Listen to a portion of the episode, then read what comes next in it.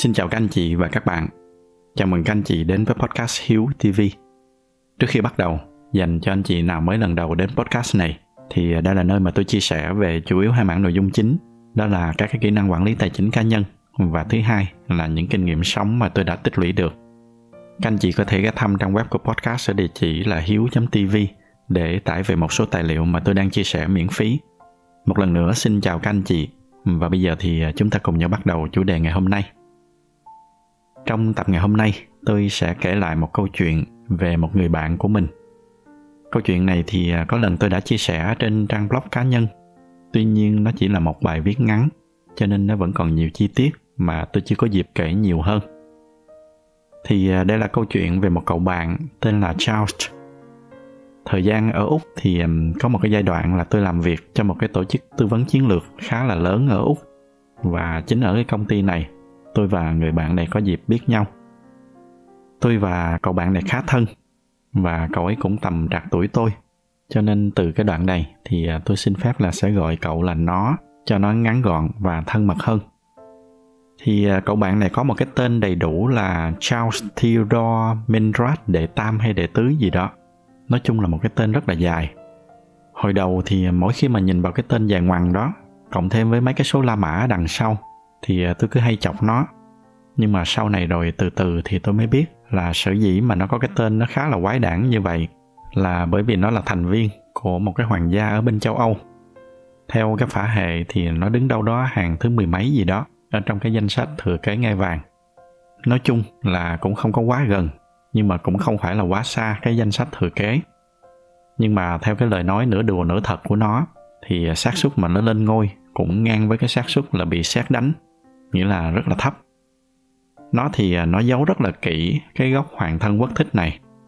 Tôi chơi thân với nó mãi trong một thời gian dài, thì à, sau này tôi mới biết là nó sinh ra và lớn lên ở trong một cái lâu đài ở bên châu âu. Đúng cái kiểu lâu đài của cái giới hoàng tộc ở bên đó, với cái tường cao, cửa rộng và một cái sân lớn ở phía trước. Mà cái sân đó tôi nhìn hình thì chó chạy phải mất cả buổi mới giáp vòng được. Tuy nhiên cái lý do mà tôi kể lại câu chuyện về cậu bạn này ngày hôm nay không phải là vì cái gốc hoàng thân quốc thích của nó, mà là bởi vì cái cuộc sống rất là thú vị và những cái tính cách rất là đáng học hỏi của cậu bạn này. Nói về tính cách thì nó là một trong những đứa mà có cái thái độ sống tích cực nhất mà tôi từng biết. Thật ra nếu mà nói về tích cực thì tôi cũng tự nhận mình là một người khá là tích cực. Nhưng mà nếu mà đem so với nó thì cái sự tích cực của tôi nó không là gì hết tôi còn nhớ cái hình ảnh của nó mỗi buổi sáng khi mà bước vô công ty. Chưa có thấy mặt là đã nghe tiếng nó chào hỏi rỗn rãng và đùa giỡn ở bên ngoài rồi. Bước vô tới văn phòng thì nó đi sàn qua sàn lại từng bàn, cười đùa và chào hỏi từng người một. Nó có một cái năng lực đặc biệt là dù ở trong bất kỳ cái hoàn cảnh nào, bất kể là cái khó khăn ra sao, nó cũng có thể nhìn ra được những cái điểm tích cực và nó tập trung vào những cái điểm tích cực đó chính bởi vì vậy mà không chỉ riêng tôi, mà rất là nhiều người khác vẫn thường hay nói là, nói chuyện với nó là cái cách nhanh nhất để thấy là cuộc đời này vẫn rất là tươi đẹp. Cái năng lượng tích cực của nó nhiều tới mức mà chúng ta có thể thấy được bằng mắt thường. Rất là nhiều lần, tôi để ý thấy là có những người đồng nghiệp đang rất là lo âu căng thẳng xử lý một cái vấn đề gì đó. Vậy mà chỉ cần nó bước vô văn phòng, nó tới trước mặt chào hỏi vài ba câu là cái người đó họ lại thoải mái, vui vẻ trở lại. Trong công việc thì dự án lớn, dự án nhỏ gì, có những thứ không có liên quan gì tới nó, nhưng mà nếu mà được sung phong thì nó vẫn luôn sung phong nhận làm. Cá nhân tôi thì tôi có may mắn đồng hành chung với nó trong một số dự án, và những cái lần như vậy đều là những cái trải nghiệm rất là tích cực. Lúc đó thì công việc của chúng tôi là tư vấn chiến lược, nghĩa là những cái dự án mà tụi tôi làm thì ờ, thường là những cái đoạn xương sẩu mà ở các cái công ty khách hàng, họ đang gặp vấn đề và họ không xử lý được, thì à, họ mới gọi chúng tôi tới. Do đó cho nên cái tính chất chung là nhìn đâu thì cũng sẽ chỉ thấy toàn là vấn đề không. Tại vì có vấn đề họ mới kêu mình tới. Chắc là các anh chị ở đây chúng ta đã từng gặp những cái người mà họ rất là tiêu cực.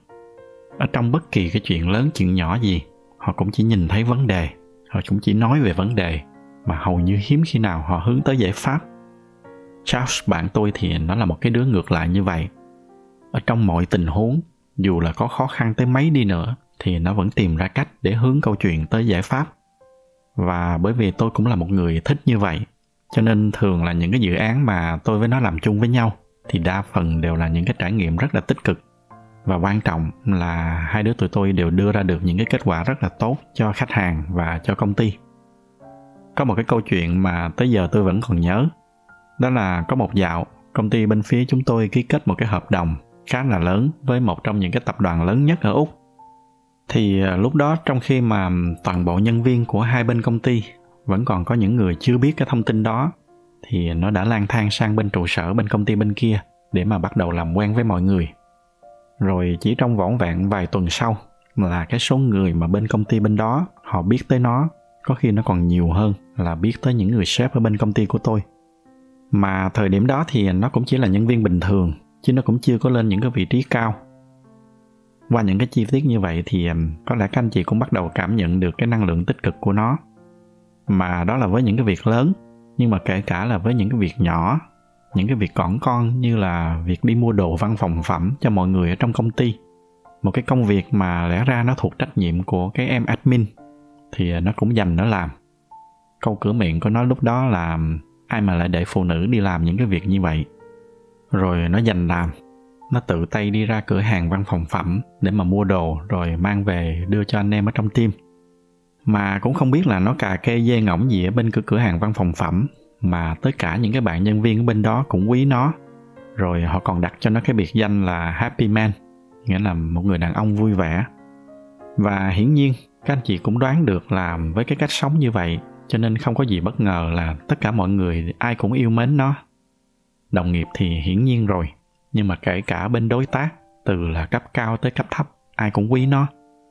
Công việc của chúng tôi khi đó thì thường hay phải bay sang văn phòng của công ty đối tác để mà ngồi làm việc trực tiếp với những cái phòng ban ở bên đó.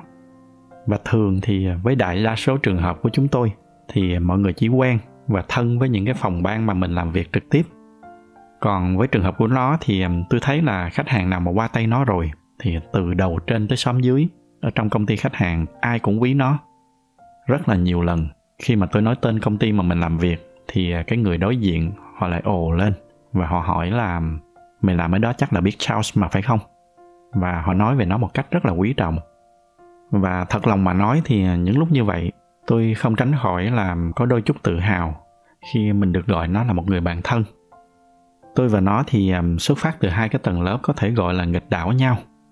Tôi lớn lên trong một gia đình nghèo ở việt nam, một đất nước đang phát triển.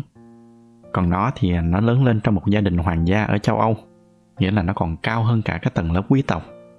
Cái điểm kết nối giữa tôi và nó chính là những cái điểm chung về cách sống và những cái quan điểm về cuộc sống. Đoạn này thì nghe có vẻ hơi giống như là tôi đang thấy sang bắt hoàng làm họ nhưng mà thật sự thì à, có rất là nhiều điểm tính cách của tôi và nó giống nhau. Thật ra thì à, cái việc tôi sinh ra ở trong một gia đình nghèo, rồi tôi cố gắng vươn lên thì nó cũng là một điều không có gì quá đặc biệt, bởi vì đó là con đường duy nhất mà tôi phải đi. Còn cái việc mà nó sinh ra đã ở ngay vạch đích rồi, mà nó vẫn cố gắng vươn lên, nó vươn ra ngoài để đi một cái con đường riêng và sống một cái cuộc đời riêng của nó mới thật sự là đáng ngưỡng mộ. Nó thì à, như tôi đã nói từ ban đầu rất hiếm khi nào nó kể lễ hay là khoe khoang gì về cái cuộc đời của nó ở châu âu. Nhưng mà may nhờ là tôi với nó cũng khá là thân nhau, cho nên dần dần thì nó cũng thoải mái chia sẻ hơn. Và qua những cái chi tiết chấp vá từ những cái câu chuyện không đầu, không cuối của nó, thì dần dần tôi mới nhận ra là nó đã sống một cái cuộc sống rất là thú vị. Như lúc đầu tôi có kể, nó sinh ra đã mang dòng dõi hoàng gia, nhưng mà một sáng đẹp trời nó lại quyết định xách ba lô ra khỏi nhà. Nó kể trong túi nó lúc đó còn đúng 5.000 đô và nó đi lang bạc khắp nơi. Có thời gian thì nó lên Canada để mà đi theo tàu đánh cá, đi tuốt lên Bắc Cực để mà kiếm tiền. Nó kể là thời gian đó nó có vài lần suýt chết trong những cái cơn bão mà cái cột sóng có khi nó cao tới mười mấy mét. Rồi sau đó thì nó đi xuống Nam Mỹ. Ở đó thì nó đi hái trái cây thuê. Có một lần đang hái trái cây thuê ngoài đồng thì à, có nguyên tốp người hầu của ba nó lái xe tới. Và họ ở lại cái trang trại đó thuyết phục nó suốt hai ngày, nhưng mà nó vẫn quyết tâm không quay trở về. Lúc đó mẹ nó thấy nó làm lụng vất vả ở ngoài đồng, thì à, bà xót con. Cho nên bà gọi điện khóc lóc năn nỉ nó là đừng có ở Mexico nữa. Cho nên sau đó thì nó sang Nhật để mà làm giáo viên dạy tiếng Anh. ở Nhật một thời gian thì à, nó lại lang thang xuống Đông Nam Á. Và ở đó thì nó làm bartender ở Thái Lan rồi sau đó nó sang Campuchia. Rồi nó còn kể là nó tới cả Việt Nam để mà thuê xe máy đi suốt dọc từ Nam ra Bắc trong suốt mấy tháng trời. Do đó cho nên mỗi khi mà tôi nói cái địa danh nào ở Việt Nam thì nó cũng biết hết. Rồi cái chuyến hành trình lan bạc tưởng chừng như là không có điểm dừng của nó, cuối cùng dừng lại ở úc. Và đó là cái khoảng thời gian mà tôi với nó gặp nhau. Lúc đó mỗi cuối tuần thì tôi hay chạy xuống nhà nó chơi. Nó cũng là người sống theo chủ nghĩa tối giản cho nên tài sản của nó cũng không có gì mấy. Ngoài cái laptop để mà làm việc thì nó có thêm một cái xe hơi cà tàng và một cái tấm ván lướt sóng ở trên mui. Nó là một cái vận động viên bán chuyên nghiệp về lướt sóng, cho nên nó rất là mê lướt sóng. Thật ra thì à, ai mà gặp nó ngoài đường chắc là sẽ không có đoán được nó là hoàng thân quốc thích hay là quý tộc gì đâu, bởi vì nó rất là giản dị. Nó luôn mặc một cái áo thun, đi một cái đôi giày sandal, rồi nó đeo một cái ba lô rất là cũ cho nên nhìn vào thì à, thậm chí là còn thấy nó giống dân vô gia cư hơn là người bình thường.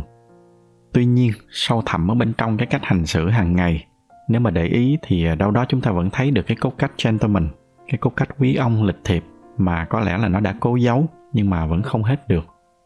Ví dụ như là nhiều lần, cái nhóm bạn chúng tôi đang đi ngoài đường với nhau thì nó rất là để ý. Mỗi khi mà nó thấy trời hơi có gió là ngay lập tức nó cởi áo khoác ra, choàng cho cô bạn đồng nghiệp mà đây chỉ là một cô bạn đồng nghiệp thôi chứ không phải là bạn gái hay gì của nó cả. Rồi vào bất kỳ chỗ nào, nó cũng luôn kéo ghế cho phụ nữ ở trong mọi trường hợp. Và nó chưa bao giờ trễ hẹn với ai quá 3 phút mà không báo trước. Đó nó mới là những cái tính cách của một người lịch thiệp, chứ không phải chỉ là quần áo hàng hiệu bên ngoài. Về cuộc sống thì nó sống trong một căn nhà nhỏ, khá là đơn sơ, ở gần bờ biển. Cách cái khu trung tâm cũng khá là xa, đâu đó khoảng hơn một tiếng lái xe tôi có hỏi nó là tại sao mày ở xa dữ vậy? Thì à, nó có nói là để mỗi sáng nó được thức dậy, nó được lướt sóng, được ăn sáng trước bãi biển, rồi tối khi mà ngủ thì nó được nằm nghe tiếng gió, nó được ngắm giải ngân hà. Và từ những cái chi tiết đó, tuy là nó hay nói giỡn, chắc là nó là người nghèo nhất ở trong dòng họ, nhưng mà nhìn thấy những gì mà nó đang có và đang sống thì à, tôi không thấy nó nghèo tí nào cả. Nó chỉ là nó ít tiền thôi nhưng mà có khi nó lại giàu hơn những người kia. Có lần thì um, tôi xuống nhà nó chơi. Buổi tối hôm đó thì um, hai thằng bày đồ ăn ra, rồi uống chút rượu. Sau đó thì um, kê hai cái ghế ra ngoài hiên để mà hóng gió biển. Phía trước mặt tụi tôi lúc đó là một cái dải ngân hà rất là đẹp. Trong cái lúc say say như vậy thì tôi có hỏi nó là có bao giờ mày thấy nhớ cuộc sống ngày xưa ở châu âu hay không? Và lúc đó nó không có trả lời trực tiếp vào câu hỏi của tôi nhưng mà nó có nói một cái câu rất là hay mà cho tới giờ tôi vẫn còn nhớ. Nó nói là, mày biết không, lâu đài tuy nó có đầy đủ tiện nghi, nhưng mà nếu mà chỉ quanh quẩn trong đó quanh năm suốt tháng, như là những cô dì chú bác nhà nó, thì à, theo nó, đó nó cũng không khác gì một cái nhà tù êm ái. Cuộc đời quá ngắn và thế giới thì quá rộng. Chúng ta phải đi để trải nghiệm và nó không muốn là ở trong bốn cái bức tường dù cho đó là những cái bức tường giác vàng của lâu đài. Một câu nói khá là chân tình, nhưng mà nó để lại rất là nhiều suy nghĩ cho tôi. Thì à, đó là câu chuyện về một cậu bạn thân ở úc của tôi, một người bạn đã và đang sống một cuộc đời rất là đáng sống. Bạn tôi nó đã sinh ra, nó có sẵn trước mặt một cái con đường vô cùng bằng phẳng và an nhàn, nhưng mà nó đã chủ động chọn rẽ sang một con đường khác, trông gai hơn, khó khăn hơn để từ đó nó được trải nghiệm và được tận hưởng cuộc đời theo cái cách riêng của nó. Và trong tập ngày hôm nay, tôi chia sẻ lại với các anh chị câu chuyện này không phải là để vẽ ra một bức tranh về một cái người xa xôi, về một cái thần tượng cao siêu nào, mà là để chia sẻ lại những cái suy nghĩ, những cái cách sống, chia sẻ lại câu chuyện về người bạn của tôi, một người thật việc thật, để hy vọng qua đó nó truyền cho các anh chị thêm đôi chút động lực hoặc là đôi chút chiêm nghiệm để từ đó chúng ta có thể sống một cuộc đời đáng sống theo cái cách riêng của mình. Chúng ta không nhất thiết là phải bỏ hết tất cả để rồi đi lang thang khắp nơi trên thế giới như là charles. Nhưng mà mỗi người chúng ta, tôi tin là sẽ có cách riêng để mà cảm nhận cuộc sống và trải nghiệm cuộc sống theo cách riêng của mình. Chỉ là chúng ta đừng để những cái lối mòn hiện tại, nó dẫn dắt chúng ta đi. Để rồi tới một ngày cuối đời, khi mà nhìn lại, thì chúng ta lại thấy hối tiếc đó là một số chia sẻ mà tôi muốn gửi đến các anh chị trong tập ngày hôm nay.